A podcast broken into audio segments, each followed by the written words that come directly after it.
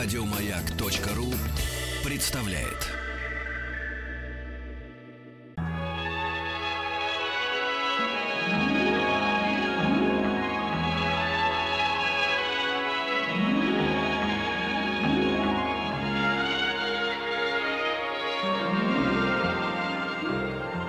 Уральские самоцветы.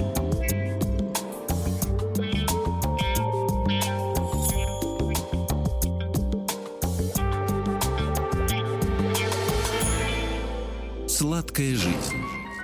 Не слипнется сегодня тоже. не слипнется. Начинаем прямо сейчас наше индийское погружение. В следующем часе ожидаем Ольгу Мичи, которая расскажет нам про один индийский город страшный.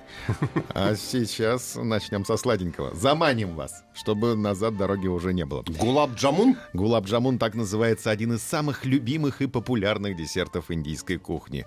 Можно найти во всех частях Индии, не только в Варанаси. В Варанаси тоже, наверное, есть сладенькое. Там же не, не только занимаются Не только жгут. ритуальными услугами, но еще и сладенькое предпочитают иногда. В перерывах-то надо как-то себя порадовать. Поддерживать Да, позитивный настрой. Почти на любом празднике подают гулаб-джамун, представляют собой золотистые, ну, может быть, даже слегка коричневатые сладкие шарики в сиропе. Э, Подают теплым, иногда охлаждают и пропитывают в сиропе продолжительное время, чтобы, э, так немножко прижав языком к небу шарик, выдавить из него сладенькое. Название блюда образовалось ос- от слов из разных языков. Тут э, слились персидский и м, хинди, скорее всего. Гулаб на персидском означает розовая вода, а джамун, так, жители Индии называют фрукт. Гулаб джамун, розовая вода и фрукт. Как-то они переплелись. Индийские кулинары часто для аромата добавляют розовую воду, но в большинстве рецептов вместо нее используется кардамон. Нам необходимо сейчас запастись пятью ингредиентами. Это мука, сода, сухое молоко, коровье цельное молоко, то есть жидкое, и сливочное масло. Берем муку, смешиваем ее с содой и сухим молоком, потом добавляем подтаявшее сливочное масло, надо подержать его немножко на столе, и перемешиваем. Потом добавляем цельное коровье молоко, вымешиваем тесто, и оно должно получиться мягким и так слегка прилипать к рукам.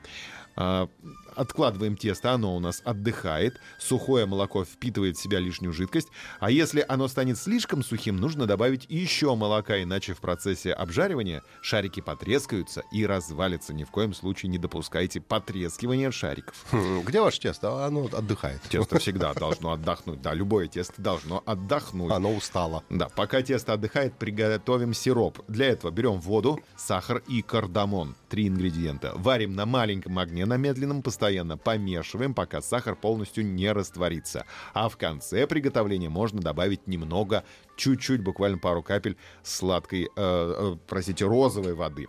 Отдохнувшее тесто, посмотрим, тесто отдохнуло, вот она у нас развалилась уже на столе, отдохнуло тесто э, у нас и э, готово к печке.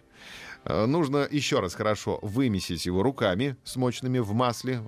Потом, отщипывая небольшими порциями, нужно сформировать шарики. Каждый шарик нужно скатывать как можно дольше. Сначала массу плотно сжимаем и катаем шарик, постепенно ускоряя движение. Сначала медленно-медленно, потом быстро-быстро, а затем немножко ослабим давление рук и катаем до тех пор, пока не станет шарик идеально ровным и гладким. И такая процедура поможет шарикам не потрескаться в процессе обжаривания. Ну а потом мы ставим шарики э, в печь, они жарятся, и главное, чтобы они не разрушились во время обжаривания. Э, Вытаскиваем, ну и тут уже кому как нравится. Кому-то горячие нравятся, кому-то теплые, кому-то остывшие. То есть в любом состоянии они хороши. Гулаб джамун, не слипнется. Нет, не слипнется. Еще больше подкастов на радиомаяк.ру.